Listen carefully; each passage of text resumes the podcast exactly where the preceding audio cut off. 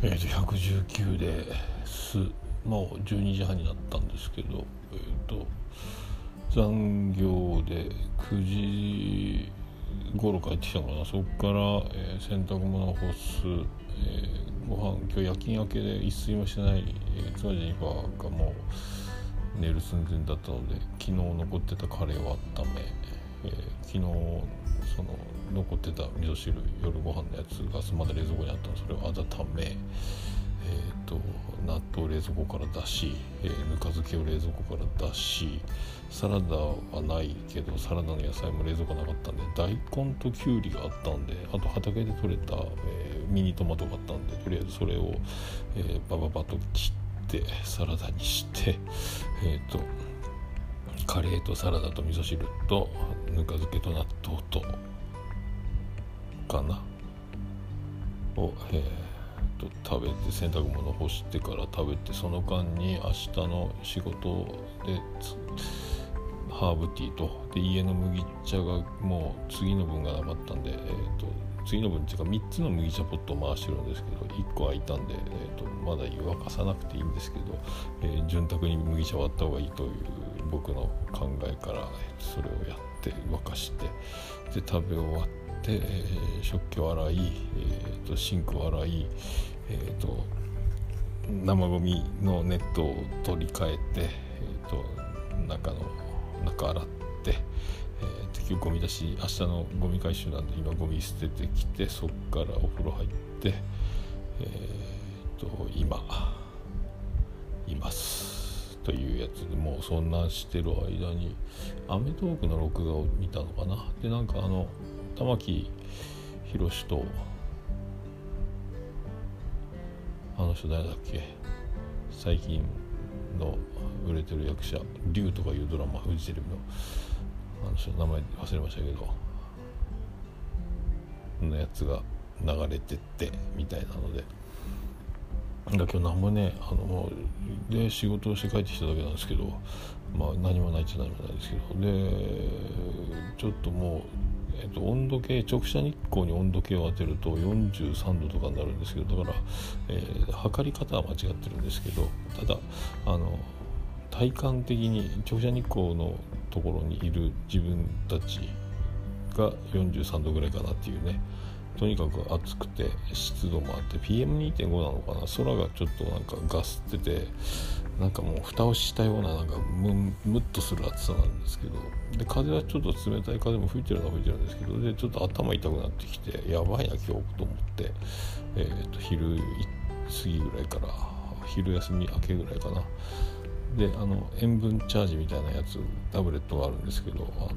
熱中症予防で食べましょうみたいなあの気の利いたラムネみたいなやつなんですけどそのタブレットちょもう爆食いして頭痛が引いて安心してまた休憩明け夕方夜、えーと、残りやってたらまた頭痛くなってきてでもその塩タブレットですかあの塩分チャージみたいなやつ。あれをずっと十何個も食べてるともう飽きてきて飽きてきたというかもうしょっぱくなってしょっぱいの口の中がだからもう喉乾いてなんか悩ましいなと思ったんですけどあともずっと汗だくで。で日焼け止めは塗るけどあのまあでも他の人よりはね全然焼けてはないと思うんですそれでもやっぱ汗で流れるのとでちょっと汗を拭いたのが目の上についたみたいな日焼け止めが拭いてる間に。それでそれが汗で目に入ってでもまた両目が真っ赤かになってみたいな。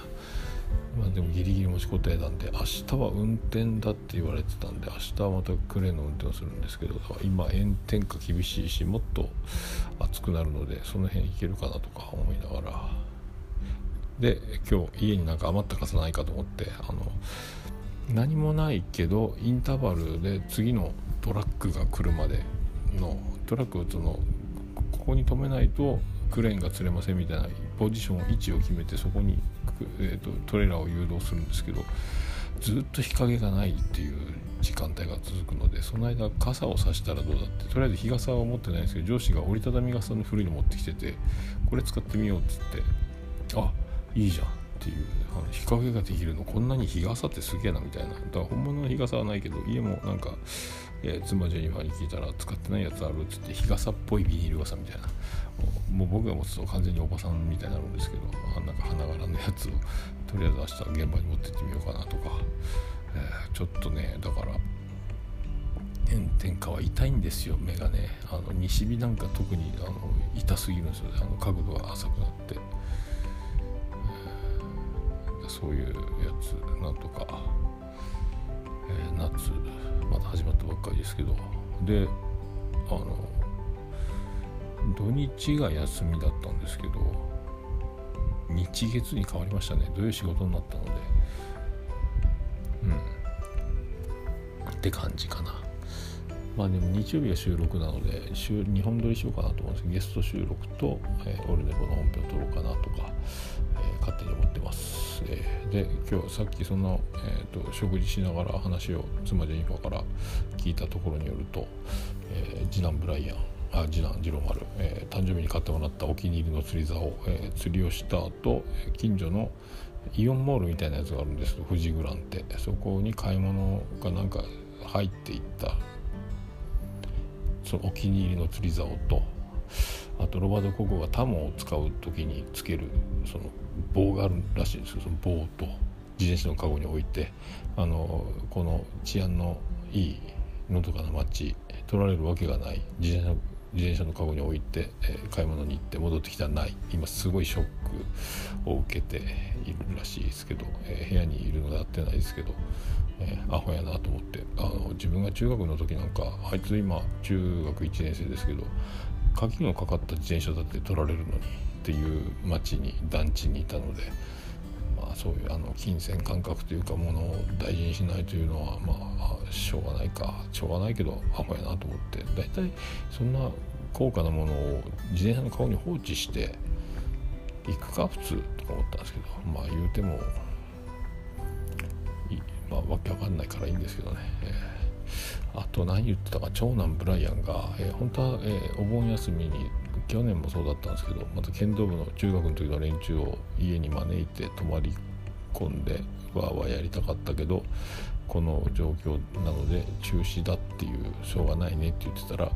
えー、佐賀に旅行に泊まりにどっか旅館かなんか分かんないですけど高校生がよ、えー、そういうのやろうっていう話になったっていうんですよね。で僕らも一族というかあの大分の方に温泉に行く予定があるのでその前の前の日ぐらいに行こうかって言ってるらしいと。で、えー、それも、えー、友達もひっくるめて車に乗せて移動自転公共交通機関危ないから連れて行くとか言ってておかしくないってなったんですけどえっ、ー、とだから山宇部から、えー、佐賀まで連れてってあげて終わったらまた何日2日ぐらい遊んで迎えに行くって言うんですけどやめてくれよって言ったんですけどね。中止中止と僕は言ったんですけど。で大分に合流するのはもうやめようってなったんです。本当は行くつもりなかったけど佐賀で拾うとちょうど旅行の日程と重なるから合流するかみたいな大分の温泉の方に。でその今はあのいくら GoTo って言ってるけどキャンペーンって言ってるけどやめた方がいいんじゃないっていうあの確率が上がることはしない方がいいんじゃないのっていうその僕らも温泉に行こうとはしてるけどその高校生が泊まるっつったら多分そこそこのお安いところに泊まるはずだからもしかしたら、えーとまあ、値段関係ないかもしれないけどその今行かない方がいいよと言われてる、え、スナックとか、風俗関係とか飲んで騒いで本当にそのもう関係なくいろんな自分たちの理由と正義で、え、今まで大変なんだから今日ぐらいいいじゃないかみたいな人たちがいたとして、え、廊下ですれ違ったとして、えー、と食堂が朝とか朝食とか夕食が、ね、どうで部屋で取れるのか分かんないですけど確率上がるんじゃね？というね。そのその後大分に行くにしても僕らもまあ状況次第じゃ行かない方がいいと思うんですけどその行ってその1回が、えー、その1日1泊だけなのかとあの佐賀2泊大分が1泊とかする確率上がんねえかみたいな、えー、ことに思ったんですけどまあでも夜勤明けの一睡もしてない、え、夜10時前の状態で話をしてもしょうがないなと思ったんでとりあえずは保留保留じゃないけどいやでもなんか、まあ、うまく説明できないですけどなんかおかしくないっていうね、えー、まあでもなったらなった時なんですけどね、うん、でも高校生だからもうしょうがないねって一回諦めたのに、えー、俺ら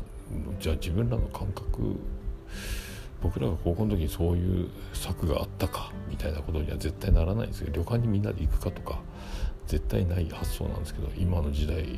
そういうことなのかよく分かんないですけど、うん、そこまでしていく必要あるか、まあ、高校生はね友達友情青春よく分かんないですけど、まあ、生きてさえいれば何十年先でもみんなで飲んで回って楽しい時は来るとは思うんですけどそれもこうひっくるめて今と、うん、まあちょっとでもなんかうまくは説明できないけど気持ち悪いんでなんかそんなの平気でで親が全員 OK してるのって言ったららしいって言うからでわざわざ宇部から佐賀まで送るのか送り迎えおかしくねえかみたいな電車乗れないから中止って言ったのに車なら OK だろっていうのでもそれする？みたいな、えー、まあまあ、まあ、よく、ま